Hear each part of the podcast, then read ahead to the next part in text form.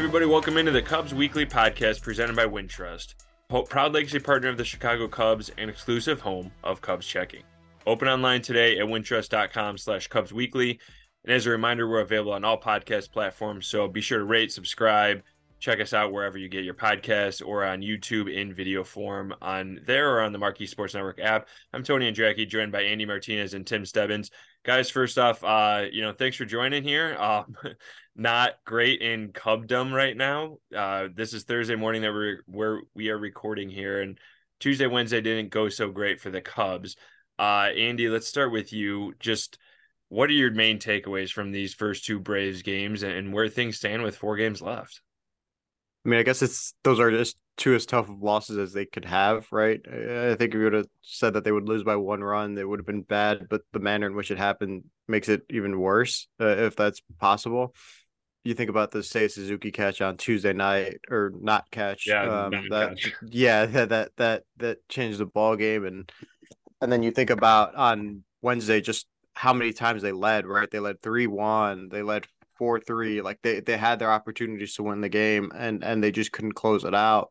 And it it, it has them in this position where with four games to play, including Thursday's finale in Atlanta, they're they're gonna have to go with something like three and one, and hope that Miami goes like two and two to to get in the playoffs. It, it leaves them in a very precarious situation with with just over with just four games to to play. Yeah, I mean, Tim, what are your thoughts watching these last couple of like soul crushing losses, really, from the Cubs' perspective? Yeah, I mean, we saw Atlanta at Wrigley a month ago, and I, I remember that Friday game where they had what was it, like a nine run inning, right? And it just kind of showed you right away the firepower of that lineup. But we know the Cubs still took two or three. Um, I just think I've, as I've watched these last two days, their second matchup this season, it's just like there's no breaks in Atlanta's lineup. I mean, you just see why that team is so good. And uh, we can get into some other stuff. I'm sure we will, like the, the Cubs bullpen, the state of that right now. But yeah. I think in any case, there's a reason this team's won 100 plus games. And you look one through nine, and it's just like, who do you, if you wanted to pitch around to get to the next guy, you, you can't do that. You got to go with these guys. And um, it's it's deep one through nine, and and uh, I think that's kind of been playing out the last two as they've been uh, rallying late to to beat the Cubs. Yeah, I mean, like you said, we'll definitely get into a lot more bullpen talk and stuff later. But to me, what stands out from these losses is just it's been such a weird year, and you know, all of us growing up in this area and and being around the Cubs and seeing what this is like, we've seen this story before. You know, we've seen how this has played out uh quite a bit, and it you know just with like these weird occurrences and weird balls bouncing against the Cubs and so on, Cubby occurrences, whatever you want to call it, like Seiya Suzuki losing a ball in the lights for a minute, or um, just a lot of different things like that have seemingly gone against the Cubs. And honestly, I think that's what we saw. Like the first two, three weeks of the season were great. And then there was about two months where it felt like the ball just wasn't bouncing the Cubs' way, which is baseball. That happens. I also don't think they were playing that well. That they, they weren't pitching that great.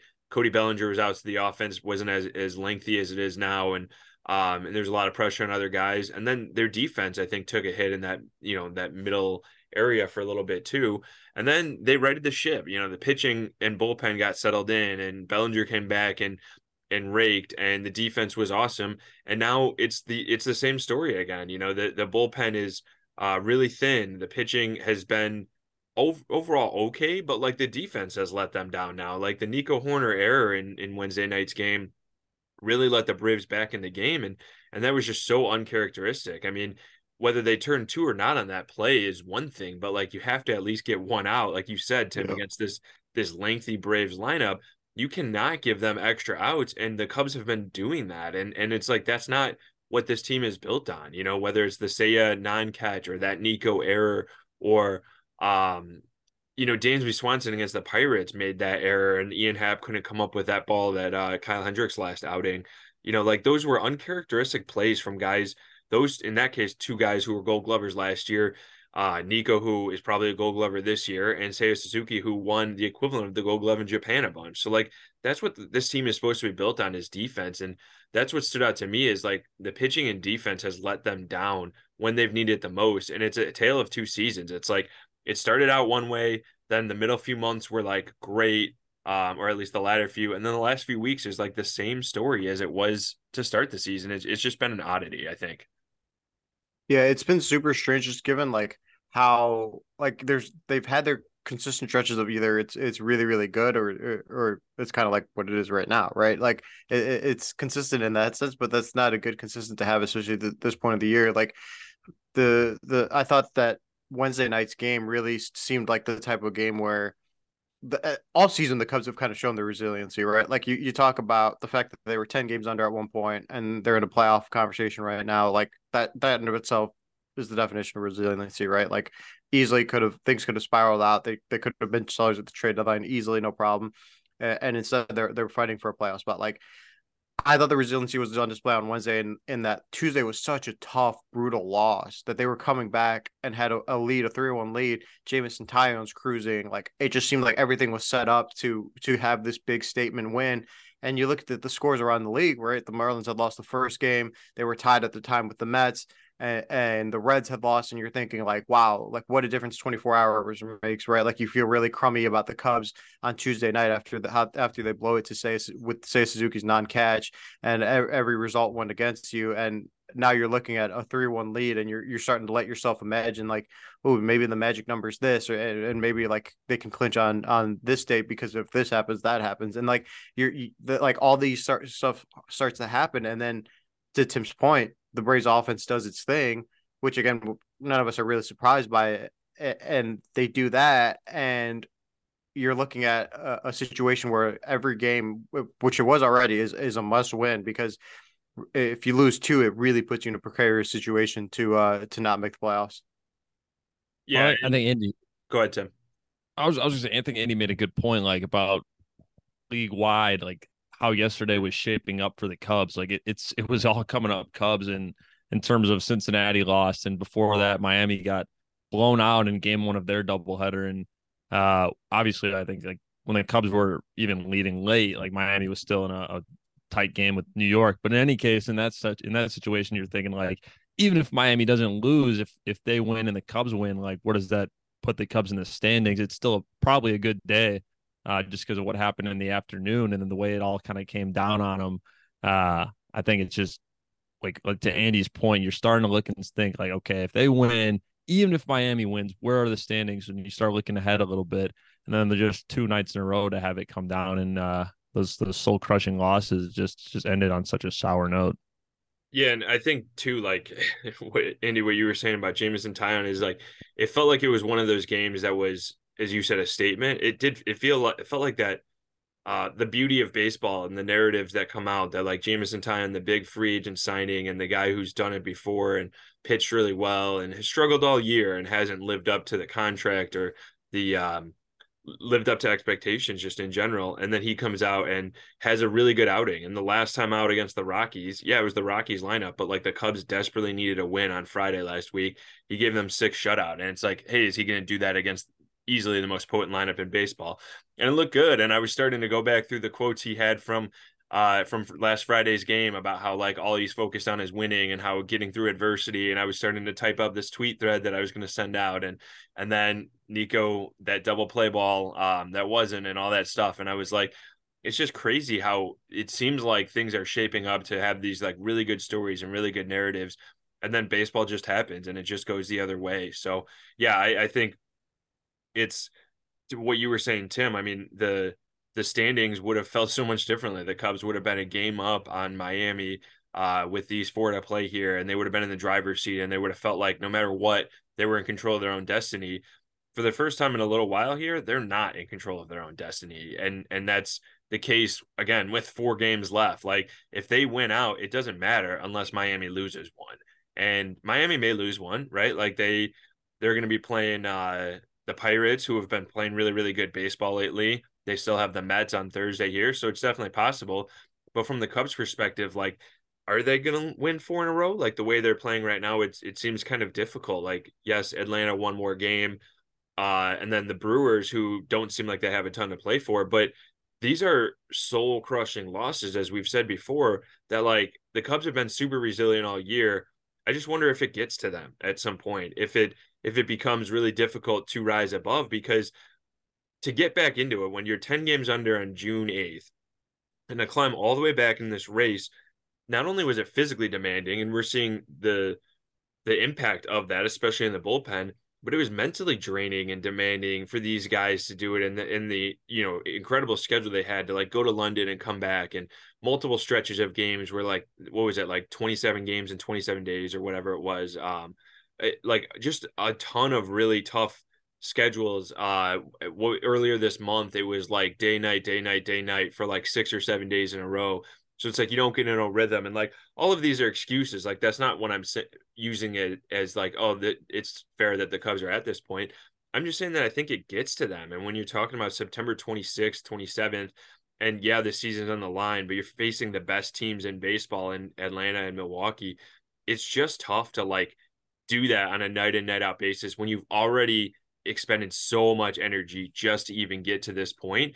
And that's I think like we said with the bullpen that's the biggest concern. And Andy you and I have been talking about it for a long time is like all these guys were worked so hard and and four and five appearances in in a week. And just you know Cuas is is up there in, in top appearances and he was their only deadline addition.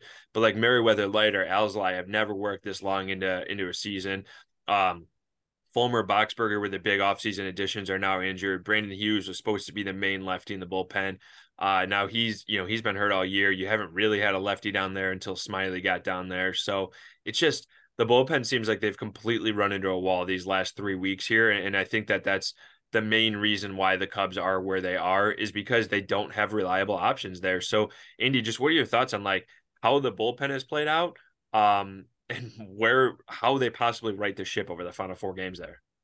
Yeah, I think like the the most telling sign of the bullpen right now is like Merryweather and Leiter are, are your just on track record uh, of this season are probably your two most trusted arms, but they've been shaky of late, and, and that they. I mean, we saw Leiter get pitch for the first time in a week and, and gives up the lead in the ninth inning, and and Julian Merryweather has had his struggles uh, of late. So like I, I look at the bullpen right now, and who are the two most trusted arms right now? I would say in the bullpen, it's probably Drew Smyly and Javier Assad. And that's kind of a testament to where the bullpen situation is with its it's two guys who have started for big portions of the season are the guys you probably turn to the most to get outs. And and really they they've done that uh for for the most part. You look at Drew Smyly, those two first two nights in in Atlanta the first night right uh, Tuesday night should get out of it. Seiya Suzuki makes that catch no problem. It looks good again on Wednesday.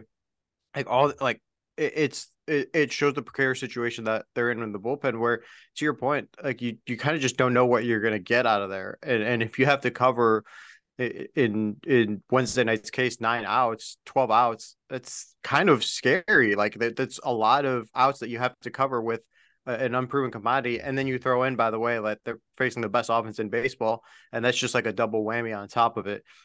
I think uh, it, it should get a little bit favorable, just given that they're playing Milwaukee. That if you have like a four run lead, if you have to get 12 outs against Milwaukee, it's a little bit just, uh, easier of a task than doing it against Atlanta. But at the end of the day, you're still going to probably have to get some combination of outs on on Thursday because of Marcus Stroman coming back, and you don't know what you're going to get. Like maybe you hope you get five innings or, or, six innings, but you just don't know given how his last outing went and that he's coming back from injury. So if that's the case, like you're going to have to cover even more innings and or, or, even more outs and and then you're that's not even taking into account that like probably got someone like Drew Smyly's down just given that he's pitched back to back. Yeah Javier Assad might piggyback after after uh Stroman like he did uh in his first outing but there's still just so many question marks about like how do you cover those final final outs? And uh, that's that's I think the biggest issue going going into the, the final stretch of games. Yeah I, I just think I just think that David Ross is in a a tough tough spot. I mean, like Tony, you mentioned injuries, right? Like Alzolay, Fulmer, Boxberger. Okay, so that slides up. We always talk about, you know, you work backwards from the ninth, right? Like those are those are a couple guys, at least entering the season with Boxberger's case, but Fulmer and Alzolay, like those are two guys that if Alzolay's down, maybe Fulmer's a ninth inning option. But you know, in any case, like Cuas, Palencia, Wesneski, Merryweather, Leiter, Smyly, Assad, like I think I think in each case, like you know, there's those guys all have strengths. There's also some ups and downs that they've all had this year, right? So I think like the way that it was going yesterday, like that's that's like that's the that's the position they're in where Smyly Cuas like that, and it, it, almost worked. And honestly, and those guys pitched well. They pitched out of jams. We talk about the error, but they, they still got out of it with the lead. Um, I, I just think I look at when they get down in those innings, it's just how are you going to cover it? And and when you don't have the guys that all season got you here, uh, I just think there's, you know, whatever decision you make, like it's it's just a tough spot and, and whether with what what you have to work with, I guess is the shortest way to say that. Yeah, I mean, at this point, like the Cubs kind of just have to like hope and pray and expect some luck because that's really what it is when uh when you're playing these close games against Atlanta and Atlanta can beat you in so many different ways. Acuna hitting a you know high fly ball down the right field line that goes for a homer or uh, you know, ripping a single to right center, stealing second, and then Ozzie Albies drives him home, which happened multiple times in and, and, game. Like, and but, in both situations were not bad pitches. How the the, no. the home run against Assad was was a pretty decent pitch. That single against Daniel Palencia was re- I thought was a great pitch. The pitch you would throw in that situation. That it, it, again, yeah. the Braves are the Braves. Yeah, no, for sure. And and they beat you in so many different ways. I mean, the Wednesday lineup, I think it was everybody had at least 16, 17 homers, whatever it was, in the you know, up and down one through nine. It's like they have so much power. They have speed. They can beat you in so many different ways. They're at home, so even if you get to extra innings like Wednesday night, like they have the advantage there. And the Cubs offense has been all right, but they're not pushing across multiple runs when they need to in extra innings, as we saw in Arizona and then in this. So um, there have been a lot of losses, especially recently, that it feels like, oh, this might be a low point for the Cubs. And I, I don't I mean I think it's safe to say that this is kind of the low point right now. Obviously the actual low point was June 8th when they were 10 under 500. It didn't look like they'd even be in this position. So yeah, it's you know keeping things in perspective. Like it just I, I think everybody will know that and there'll be plenty of time in the off season when the season is over, however the season ends, to look back and be like, yeah, this year was a success. And I think once the dust settles, everybody will believe that, or I think most people will believe that this year was a success to even get to this point but to come so close, to have a four game lead in the wild card with like a two weeks to play, to feel like you had, I think they at one point had almost 90% chance, 92% per 92% playoff odds. Like to feel like you're that close and then potentially come up short like this is just really difficult for Cubs fans to take. It's really difficult for the team to take when they have worked so hard and like we said, grinded so long to get to this point. So yeah, I mean, things aren't great right now, but um, you know, we'll see how things go. Like maybe Atlanta gets to the point where they start resting some of their guys. Like I don't know that Acuna rests because he's in that tight, tense MVP race with with Mookie Betts, but like maybe some of the other guys, they still have some major pitching questions as well. With uh, you know, their starter on Wednesday night was a guy who doesn't have much big league experience. You know, I don't even know exactly who's starting for them Thursday right now, but like they have a bunch of starters out. Uh, some of their top relievers have also worked and, and worked heavily the last couple of days. So I don't know. We'll we'll see how things play out. Milwaukee's a little bit different situation, but let's take a quick break here. When we come back, let's talk a little Cubs offense, uh, and then look ahead to the final weekend of the the season here. You've got the jersey, the ball cap, the foam finger. Everyone can see you're a Chicago Cubs fan from a mile away. Ready to take your look to the next level? Upgrade your wallet with an exclusive Cubs debit card, which you can get when you open a Wintrust Cubs checking account. With no monthly fees, free ATMs nationwide, and a $300 bonus when you open your account. Start showing your Cubs pride with every purchase. Sign up at wintrust.com slash Cubs. Only $100 required to open. No monthly minimum balance and no monthly maintenance fees. Member FDIC and equal housing lender. All right, we're back here in the Cubs Weekly Podcast. Tony Andracki, joined by Tim Stebbins, Andy Martinez, and guys, I, I feel like uh, one thing that we've seen from the the Cubs recently is the lineup seems a bit longer. Jeimer Candelario's back prior to that, you know, Miles Mastrobuoni and Patrick Wisdom were having forming a pretty good tandem at third base on that last homestand. And I think just in general, the lineup seems to be maybe not firing on all cylinders, but but clicking pretty good. And I think part of that is Mike Tauchman has come back uh, after struggling for maybe a little bit at the beginning of the month. He's kind of been back to what he was before, and his since September 11th, you know, his last 13 games 281 average, 410 on base, weighted runs created plus a 139. So he's been 39%, you know, above average there. Like he's been a solid contributor. And I see Cubs Twitter alive a lot about how PCA, Pete Crow-Armstrong should be in center or should be playing over Tauchman or whatever else. And, and, you know, Tauchman has the big homer on Wednesday night and all that. I just, I feel like like the Tauchman at bat lately is just proof of why he's in there and especially setting the table leading off and and then the ability to have PCA come off the bench and either be a pinch runner in center field but also I mean we've seen PCA make quite a few mistakes he's made three or four outs on the base pass already in just the limited playing time he dove for a ball Wednesday night that he shouldn't have dove for with Michael Harris on uh, that didn't end up coming around to score but still like that's an easy ball that should have just been a single and you lay up and, and get and um, losing a ball in the sun looks overmatched to the plate like he has a really bright future and very well may win rookie of the year next year. But he's it seems like there's just so much going on. And it's so tough for a young player to come up in his first big league outings to try to like be in these tense, incredible moments where like even against the Rockies, the Cubs are playing one run games where they have to claw back and come back. So it just feels like difficult for PCA to to be in the lineup. I kind of understand. I definitely understand the Tauchman in there, but one thing that stood out to me is like Yan Gomes is playing all the time right now.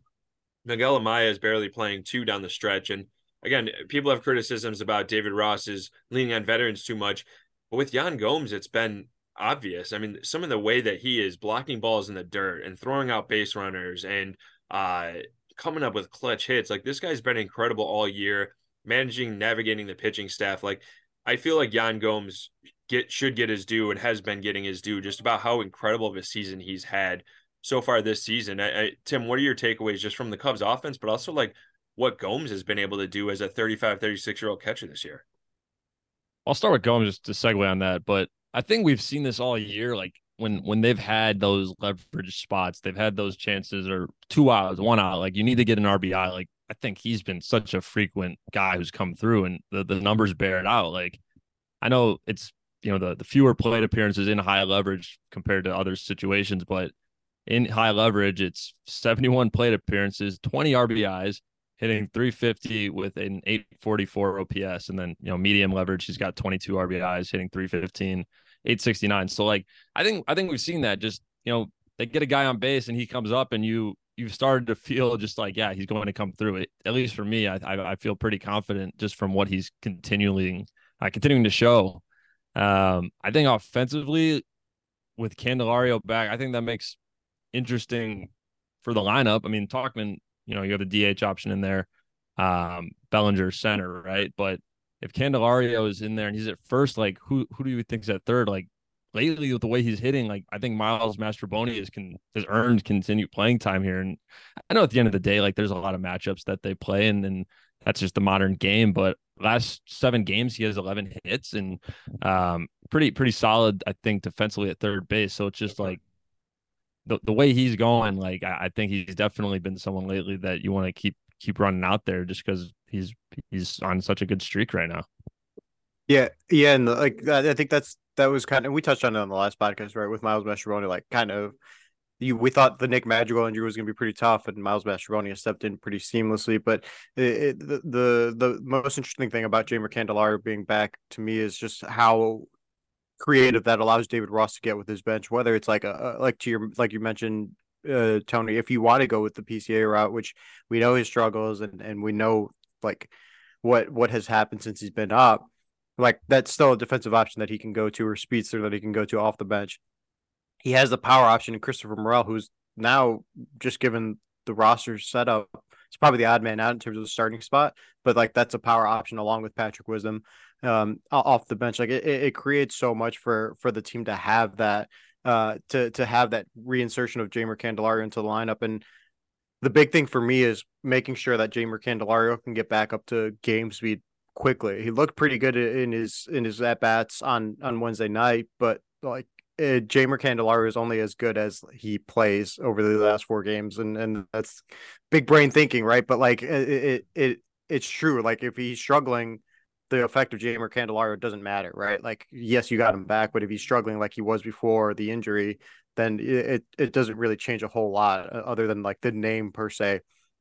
If you're able to have a, a version that's at least getting a hit, get, get it putting together competitive at bat, I think that that helps a lot, and I think that's the kind of the effect that Mike Tauchman had even when he was struggling, right? Where it's yes, he's not picking up the hits or, or, the or getting on base like he was, but he was still putting together seven, eight pitch at bat, and as a leadoff hitter, that was clutch because once Nico Hoerner came up, it's like okay, he's seen a few of these guys' pitches, or or, or if Ian Happ followed after that, like okay, he's he's seen like it, it just it had this trickle down effect that that uh, helped the team, and and I'm not saying Jeimer Candelario has to be having eight pitch at bats or, or having long at bats to, to help his teammates, but he needs to be contributing in some way so that the, the effect of his return can really be felt for the Cubs. And, and there's four games to do that. Yeah, and with with four games left, like obviously things are um, really coming to a head here. Like again, I think Ian Happ said it best on the homestand is this is exactly where you would have wanted the Cubs to be. Maybe not exactly right. Like you would have wanted them to be in the driver's seat at this point if you're a fan, if you're on the team. But uh, the fact that they're still in it with four games left, I mean, to me, that's really all I asked for when I was like covering the team is like this that we're covering games that matter and not another sell off like the last couple of years. And um, so I things have certainly not gone the Cubs' way. They haven't played up to their capabilities, especially defensively or, or, pitching in some areas. But like, I still think it's fun to to kind of just see how this all plays out and the craziness of three wildcard spots and uh final weekend here. You know, four games including Thursday. Cubs play the Braves Thursday and then the Brewers. Uh, Marlins got the Pirates this weekend. Diamondbacks play the Astros. Diamondbacks probably are going to get that second seed because for the Cubs, the Cubs are essentially three games behind with the tiebreaker, and not having the tiebreaker over Atlanta or sorry over Arizona or Miami really really hurts the Cubs here. But Arizona's two games up on the Cubs for that second wild card, so it seems pretty much most likely that if the Cubs get in the playoffs, it'll be as a six seed and eventually play Milwaukee. So as as we kind of just try to figure this all out, like you look at the pitching lineup for Cubs, it's Marcus Stroman on Thursday probably Kyle Hendricks Friday, then Jordan Wicks Saturday, Justin Steele Sunday, assuming that Sunday matters, which at this point it, it does just because of the tiebreakers, as we said. So, what the heck do the Cubs do pitching wise if they get all the way through game 162, punch a ticket to the playoffs, and then they have game one Tuesday night in Milwaukee again? Like, Andy, we'll start with you. Like, how do you see this pitching lining up for the Cubs to one, get them to the playoffs, and two, once they get to the playoffs, like what do they do with that game 162 or game one of the the wild card series there? So I'll start backwards. If, they get into the playoffs right now, where, where it's going, like you, you don't care who starts, right? Like you just want to get there. Yeah. You figure that out once you get there. Uh, right now, I mean the this the starting pitching is going to be so huge because of what we've talked about, because of the bullpen, because of the issues that, that that they've had with the bullpen. Like these guys have to go out there and, and, and put up dominant outings. Is that fair? No, but that's just the reality of the situation, right? Like you need them to to do what they what they have done for the most part this season, and that's that's have good good outings. It starts with Marcus Stroman on Thursday, but once it gets to the play, like if they get to the playoffs, like that's where it becomes really interesting. Like, I mean, it would look like Marcus Stroman or Jameson Taillon's your game one starter, which uh maybe a couple months ago you would have thought was crazy, but Jameson Taillons looked really good, and and just given the way th- that it's set up, it might be your best option, right? You you don't we don't know what we're getting out of Stroman on Thursday night. We didn't really know what we were going to get out of him in Col- against Colorado, and he kind of struggled. So if he struggles again, like it would be hard to be in a game one in a three game series and, and try to turn to Marcus Stroman in a must win game because the leash might be really, really short. Whereas like with Jameson Taillon, he's looked pretty solid. That maybe you think you could get, go a little deeper and, and, and get some more outs out of, out of him. It's a really really interesting situation, but I mean, I think if you think about it, that that Milwaukee series is really really big, and who's been three of your best pitchers, three start best three starting pitchers of late? It's probably been Jordan Wicks, Kyle Hendricks, and Justin Steele. And I know Justin Steele had some clunkers, but he looked really good against Atlanta on Tuesday night. So you have this situation where like your starting pitchers, your starting pitching is lined up that you give yourself a chance. Again, they don't control their own destiny. So like even if they go four and oh, there's still there's still a scenario where they're left out. But I mean, I think this the I've said it before. I feel I feel like I've said this multiple times on the podcast. You have your starting pitching scripted out like you would have wanted to going into a, a crucial series.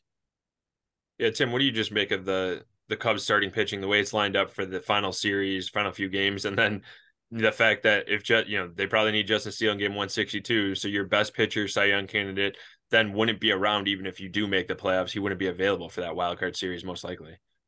Well, I want to say this really quick. I'm I'm very curious because I think it's Woodruff Peralta Houser lined up, I'm very curious. Yeah. What in their final tune-ups, I'm very curious what their usage looks like, and you, you're not going to put them out there for two innings, right? But uh, They might. probably there's probably a level of caution, right, to some point, to some degree, and and I'm very curious what that looks like, and therefore what that means for the Cubs.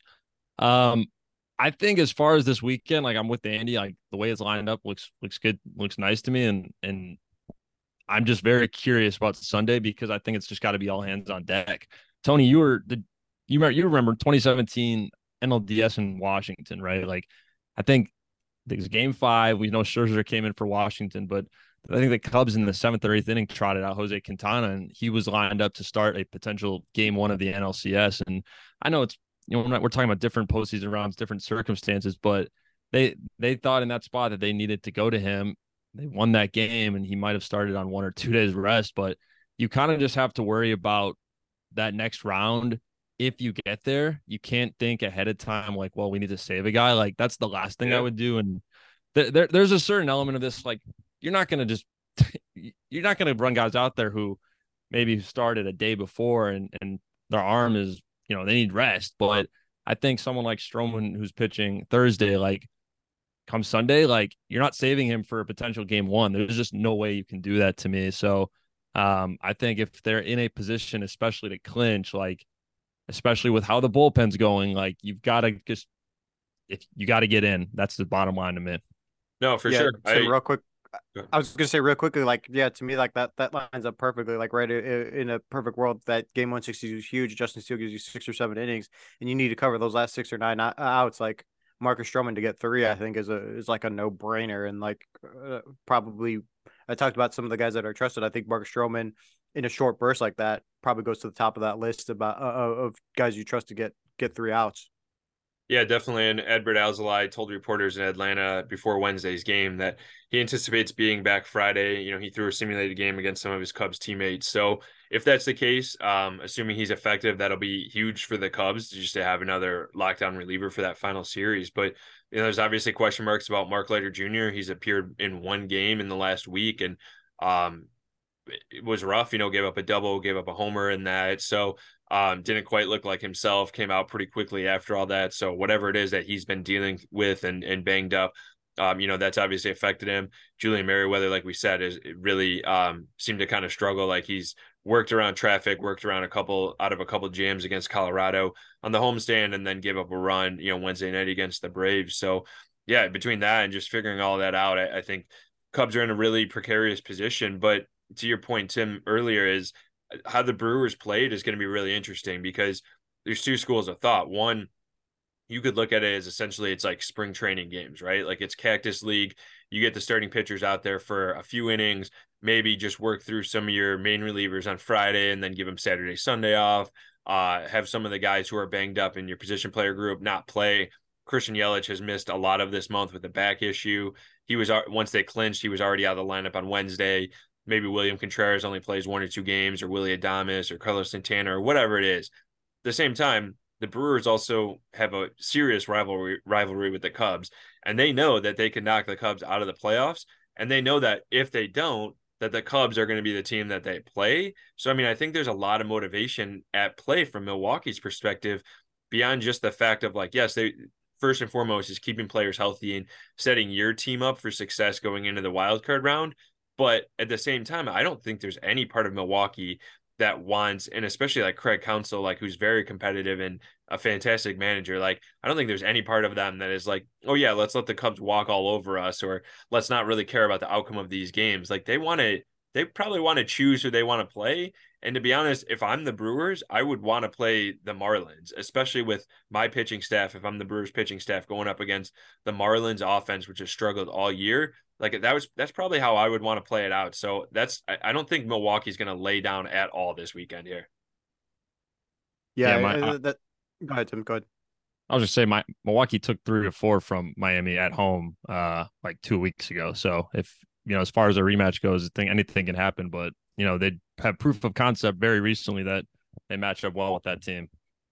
and that's that's what I was going to mention too is is like uh, there's so much recency bias, but at the end of the day, like which lineup do you look at, and which one would you rather face? I mean, I would probably rather face Miami than, than the Cubs any day of the week. And and when you have a at least some uh, possibility of controlling your destiny, I think you want to take advantage of it if you're the Milwaukee Brewers. For sure. So it'll be super fascinating to see how it all plays out. Next time you'll hear from us will be after the regular season ends. We'll be on here on the Cubs Weekly podcast discussing either the wild card round coming up or tying a bow on the Cubs 2023 season that ended in disappointing fashion. So, next four games will be really, really interesting. Uh, stay locked into Marquee Sports Network for all of your coverage. Head to marqueesportsnetwork.com for all of our digital coverage as well. All right, so that'll do it for this edition of the Cubs Weekly podcast presented by Wintrust. Don't forget to download and subscribe wherever you get your podcasts. And check us out in video form on the Marquee Sports Network app and YouTube. For Tim and Andy, I'm Tony. Thanks for tuning in. Uh,